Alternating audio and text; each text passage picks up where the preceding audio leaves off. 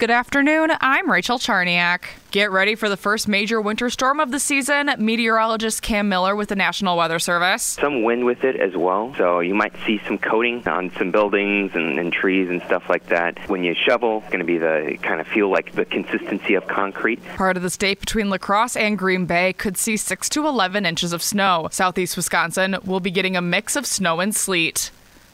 Former President Donald Trump appeared in a D.C. federal court today, and his lawyers argued that he's immune from prosecution for trying to overturn the 2020 election results. Fox's Rich Edson has more from Washington, D.C. He arrived 20 minutes before this all began this morning. His attorney, John Sauer, argued for nearly 45 minutes that presidents and their official acts have total immunity from criminal prosecution. If not, they'd face endless partisan prosecutions. Special counsel Jack Smith's office argued that there has never been a case before where a president conspired with private individuals to use the levers of power to stay in office after losing an election. Attorney James Pearce argued for the special counsel's office and says that type of sweeping immunity would lead to an extraordinarily frightening future. Trump's trial on election interference cannot proceed until the issue is resolved.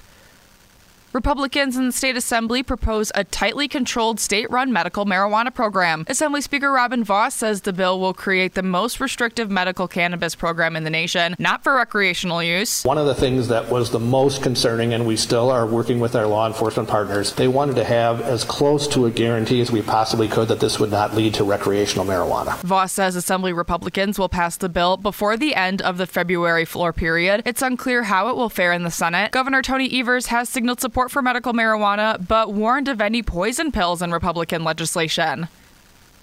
The school board for the Unified School District of De Pere voted last night to approve the scheduling of a referendum to exceed the spending levy cap. When placed on the April 2nd ballot, voters will be asked to approve spending $4.75 million a year for five years. The fiscal impact would be $1.34 per $1,000 of equalized value.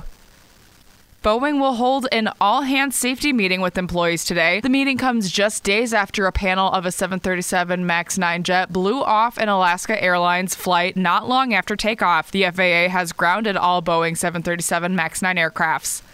Now here's your Fox 11 weather update. Snow continues today and it will be very windy. This afternoon, cloudy with snow and blowing snow, high near 34. Tonight, cloudy and windy with snow showers, low 26. Tomorrow, cloudy skies and a high near 31. From Fox 11, your station for severe weather coverage, I'm Pete Petoniak for News Talk WTAQ. And I'm Rachel Charniak, 1360 AM and 97.5 FM WTAQ. News, Talk, Sports.